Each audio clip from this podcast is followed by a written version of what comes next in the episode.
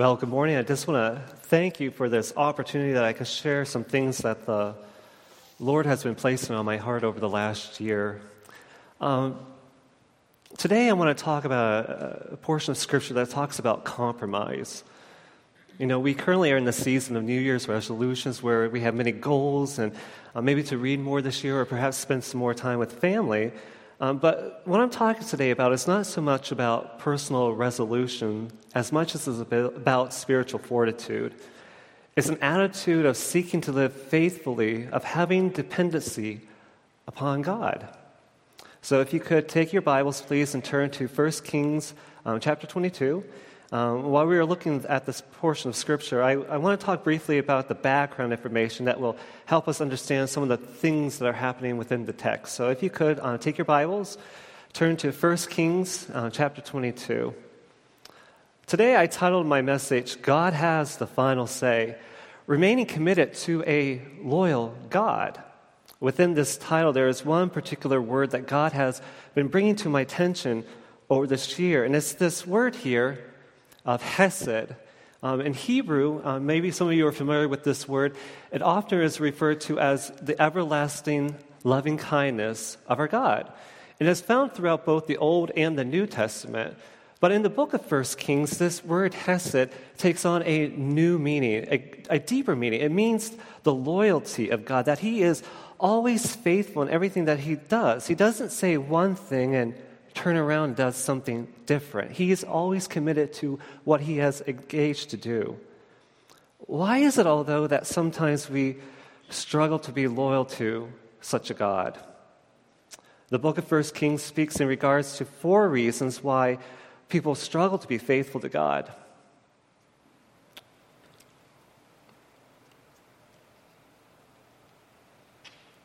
Sorry about that. there we go.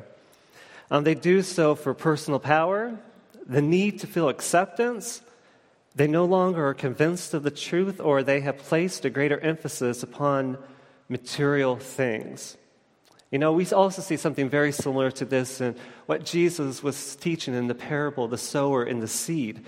That Satan has comes along and he often fools us into thinking contrary to the gospel. And in the last six chapters of the book of First Kings, we are introduced to a new king named Ahab.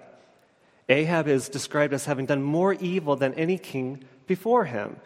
He is known as one who provoked God continuously. And King Ahab was the seventh king who ruled over this northern kingdom of Israel. King Ahab extensively decorated the capital city of Samaria with ivory. He was industrious, continually seeking ways to develop and expand his territory. One strategic location was this place called Ramoth Gilead. The city of Ramoth Gilead was a fortified city. It was located on a, a single trade route to on a high plateau surrounded by both a ravine and mountains. And for King Ahab, Ramoth Gilead was a strategic place in the defense of his northern kingdom. As a whole, the northern kingdom struggled, although, with idolatry it was from their very foundation as a nation that the people were enticed to worship these two golden calves set up by their first king, King Jeroboam. Jeroboam feared the people would return and worship God in the temple and would no longer follow his leading. And as such, this compromise in worship would define the northern nation in their spiritual practices. King after king would rise to power in Israel, and almost every one of them did more evil than their predecessor. The Bible declares that when Ahab took the throne, it was almost a trivial matter that he would follow in a similar practice of those predecessors. King Ahab introduced Israel to a new pagan form of worship through his Sidonian wife, Jezebel. The people of Israel, they were now mixing their faith with many other forms. And it was a free for all for religious practice until the prophet Elijah came on the scene and challenged the people to Choose this day what you believe. Would they choose the living God or would they continue following the false prophets? And you may recall from your Sunday school days, God demonstrated that that day He has the final say over all matters. The people of Israel, they repeated over and over and over again The Lord, He is God. The Lord, He is God. Not every encounter between Ahab and the Lord was judgmental. The Lord continued to work in Ahab's life, giving him evidence of his existence and authority. The second encounter Ahab had with a prophet regarded God's sovereign power over the Syrians. King Ahab stood strongly against this for a king for a period of time, but it wasn't in a battle that King Ahab compromised, it was in a peace agreement. This manner by which God required of him to carry out this judicial order, he did not carry out. This, although was not enough for Ahab, Ahab now was on this downward spiral. It was after his poor dealings with Naboth that the Lord had sealed the case. King Ahab and his household would come to complete destruction. Ahab did humble himself before the Lord in this moment, but the Lord was gracious towards him that he would not see full disaster in his days. This event leads us up to chapter 22, where King Ahab is now seeking to reclaim that fortified city of Ramoth Gilead. He persuades the king of Judah to come and join him in this effort. But the king of Judah, he's not so haphazardous as Ahab, and he wants to know if this is the will of God for them. Ahab calls his prophets to come and give an olim of what will take place. The 400 present their case, but Jehoshaphat is not convinced that this is the word of God. Jehoshaphat questioned Ahab. He says, Is there not one who truly serves the Lord? Micaiah is called forward, but King Ahab does not like him, for he only speaks negative words. Lord, I thank you so much for these words that you have given. And I pray that our hearts would be sensitive to what your text is saying here. I thank you so much for your loving kindness, but also your loyalty. And I pray today, Lord, that the hearts of the people will continue to move and stir and listen to what you are saying. I thank you, Lord, for this. In the name of Christ, amen.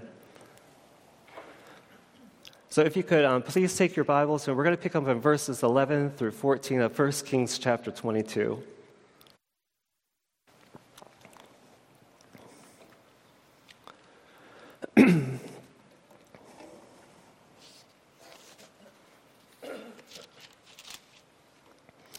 Then Zedekiah the son of Kenaanah made horns of iron for himself, and he said, Thus says the Lord, with these you will gore the Arameans until they are consumed. All the prophets were prophesying, thus saying, Go up to Ramoth Gilead and prosper, for the Lord will give it into the hand of the king. Then the messengers who went to summon Micaiah spoke of him, saying, Behold, now the words of the prophet are uniform favorable to the king. Please let your words be like the words of them and speak favorably. But Micaiah said, As the Lord lives, thus says, uh, thus says to me, that shall I speak.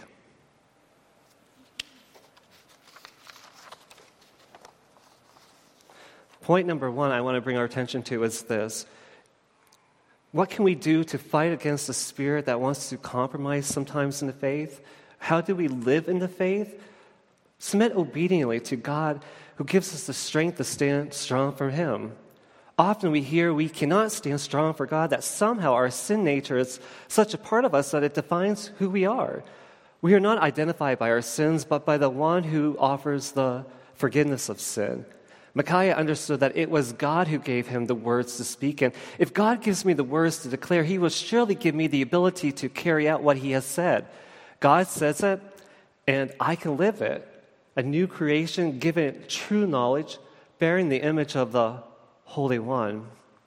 Without what follows between the man of God and the false prophets is a distinction on how they handled what they considered the Word of God to be. How did these false prophets ever come to a position of authority? What was the main element that perhaps caused them to think that they were prophets of God?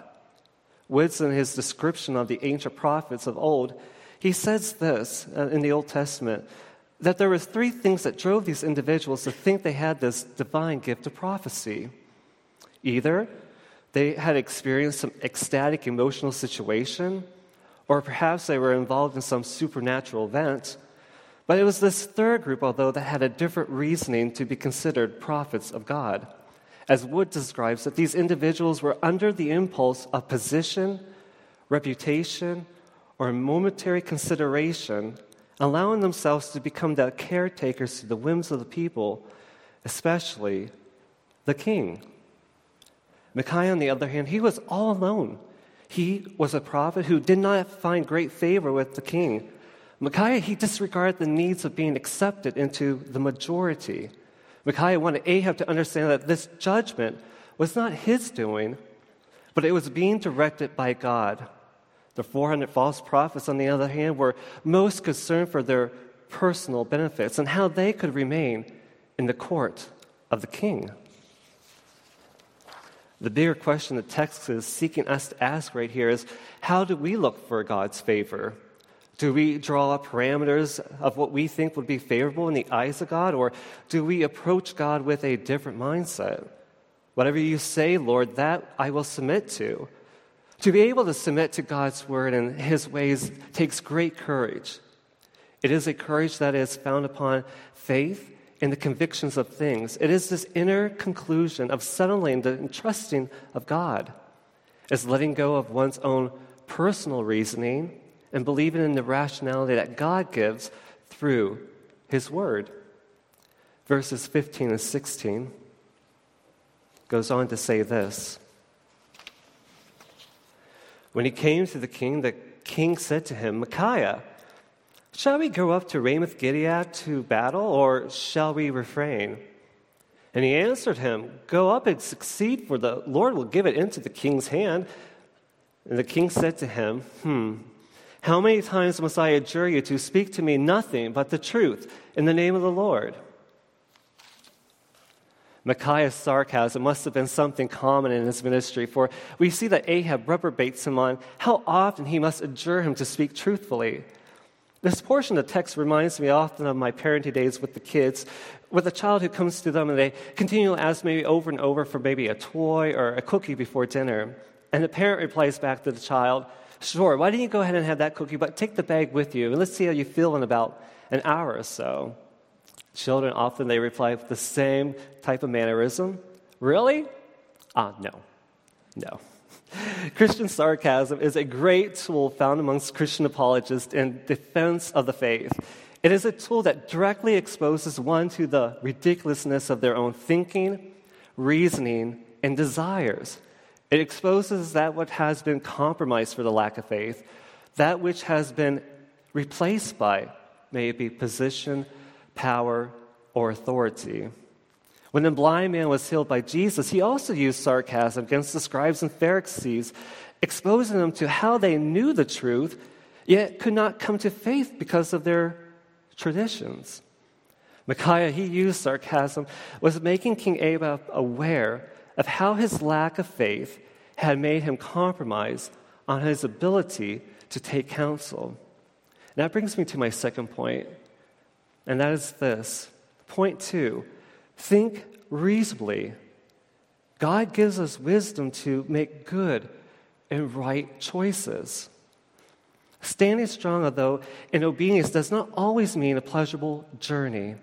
Sometimes in those moments, God gives us the knowledge of what lays beyond so that we can be obedient now. That is what prophecy is, is a glimpse of what lays ahead so that we can live with the hope today. We're going to pick up in verses 17 to 18. And it says this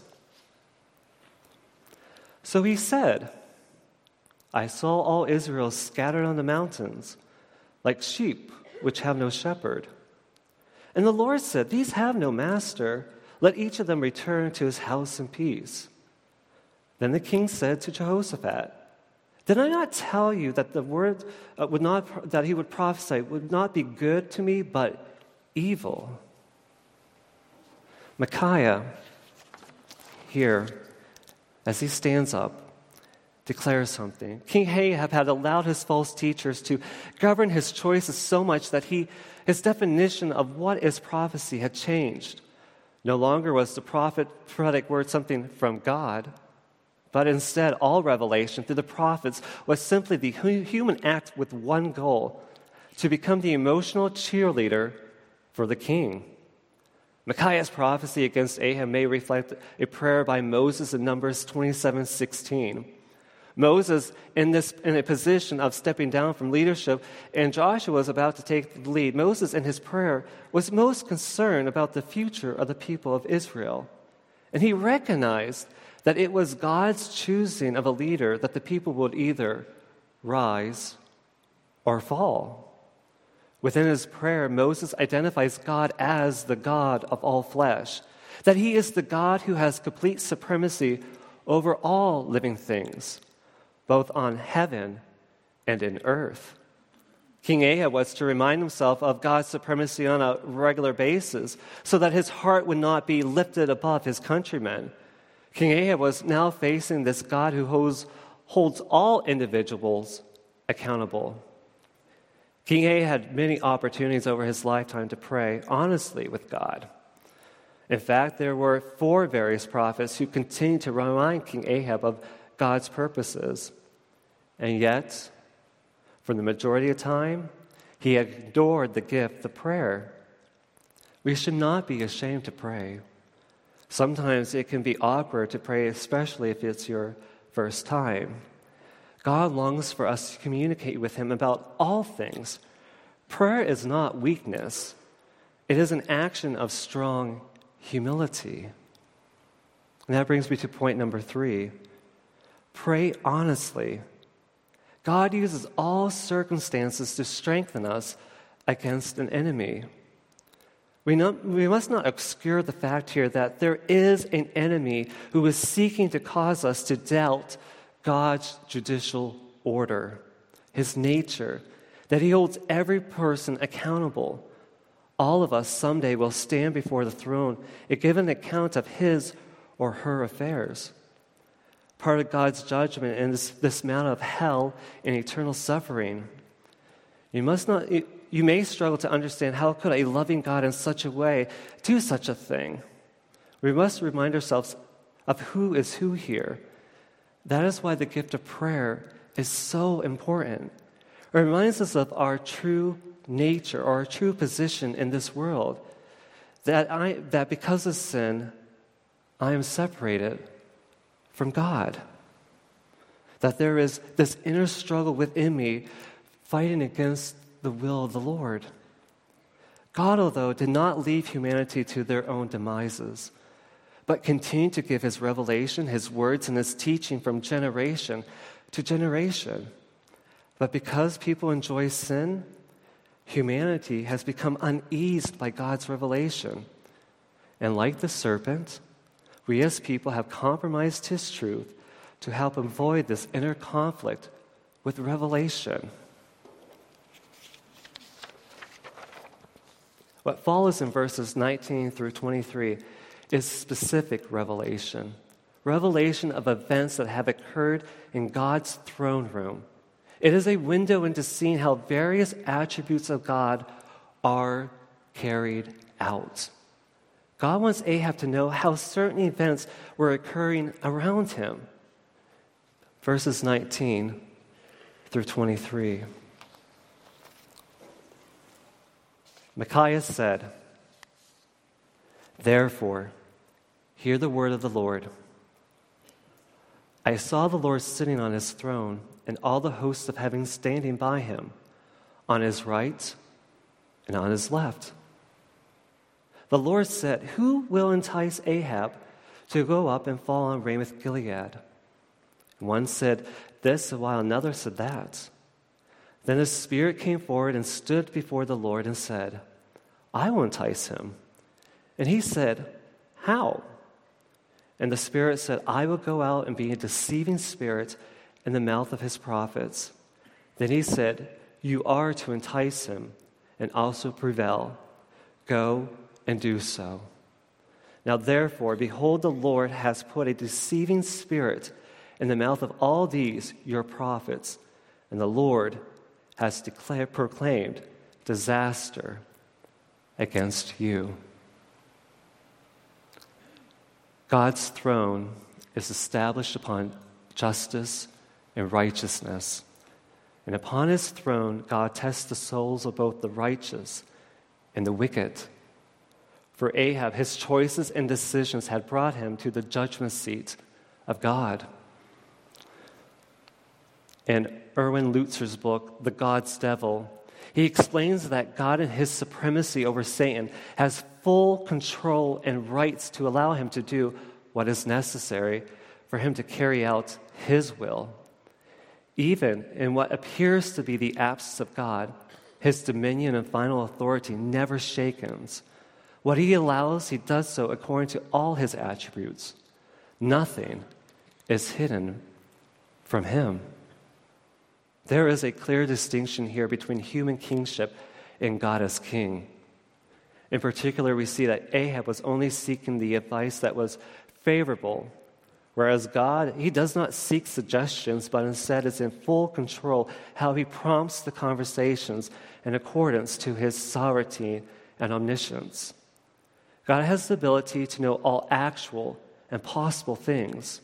And only by the approval of God could an evil spirit be able to engage in the manner by which it spoke of. Today, there are lies about eternal judgment.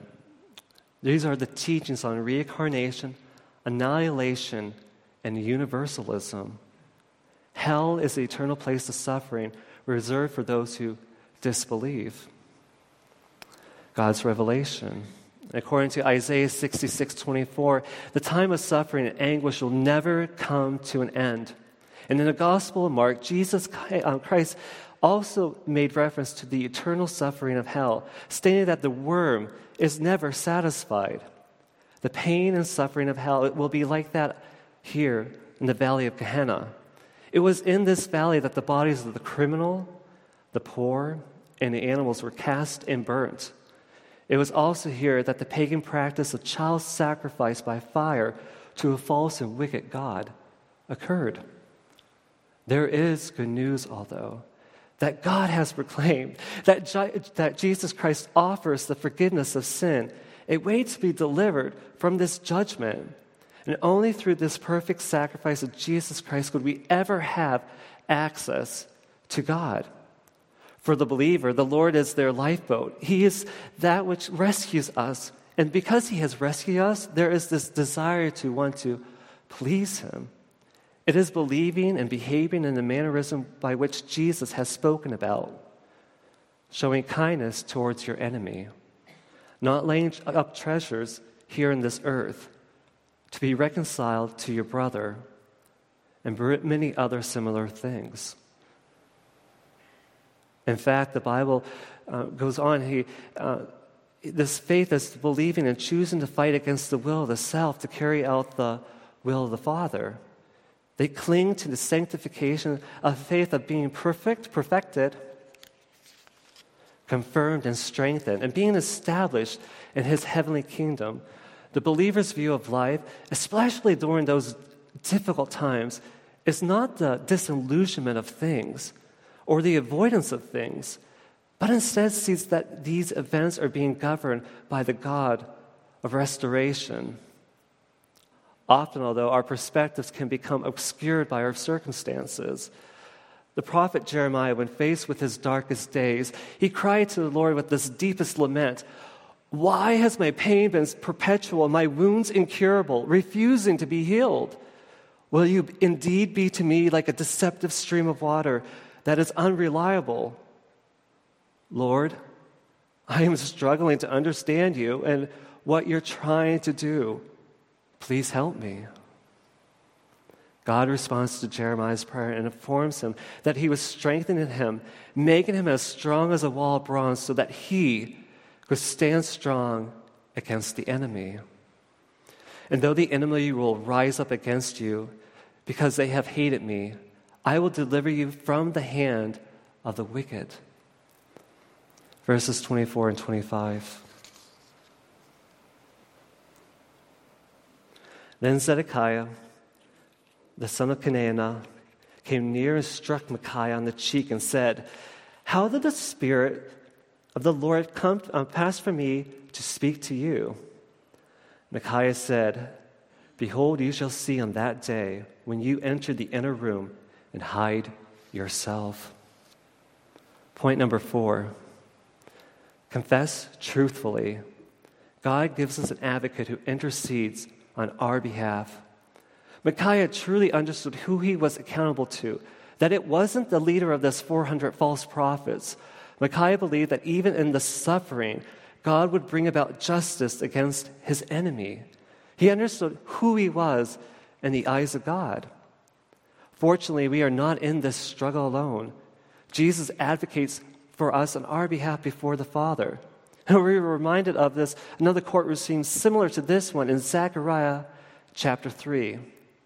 In this situation, Joshua is standing before the Lord and Satan is at his right hand side. Satan has brought an accusation against Joshua and the people of Israel because of their sins. It was here that Satan accuses the people because of their guilt was, had made them unworthy of anything good or honorable. It was the Lord who rebuked Satan in this instant, and the angel of the Lord who declared that they should remove the filthy garments from Joshua's body and instead give him pure vestments of a royal priesthood. Zechariah, he goes on to, in his prophecy that it is God who declares that we, he will remove the iniquities of the people, that he is the Lord, our righteous. It is because of the righteousness of God that I can stand strong for him today and not compromise in my faith. I don't need to fear those who seek to treat me or challenge me in my struggles. He is my king, and he will rightly judge me according to his standard. Micaiah, he refused to get into this compromise or his, this conviction. And even though he was poorly treated, he remained faithful to the message that God had given him.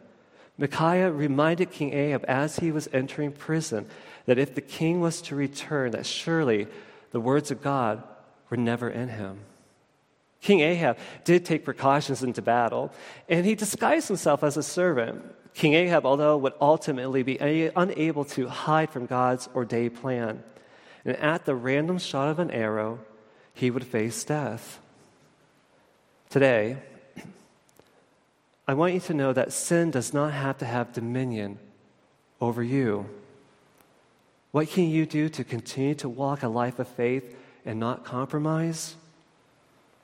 Well, one, submit obediently as Jesus submitted in faith to the Father. 1 Peter 2:12 says this. And while being reviled, he did not revile in return.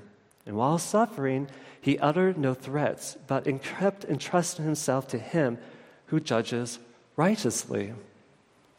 Number two, think reasonably. For God gives us wisdom so that we can make good and upright decisions. Proverbs 2 11 through 12 says this Discretion will guard you, understanding will watch over you. Point number three pray honestly about your doubts. Lamentations 3 19 and 20. Remember my afflictions and my wandering, the wormwood of my bitterness. Surely my soul remembers and is bowed down within me. And number four, confess truthfully my shortfalls. Hebrews 4:15 says this, "For we do not have an high priest who cannot sympathize with our weakness, but one who has been tempted in all things as we are, yet without sin." Therefore, let us draw near with the confidence to the throne of grace so that we may receive the mercy and find grace to help in a time of trouble need. Today we are taking up the communion table here.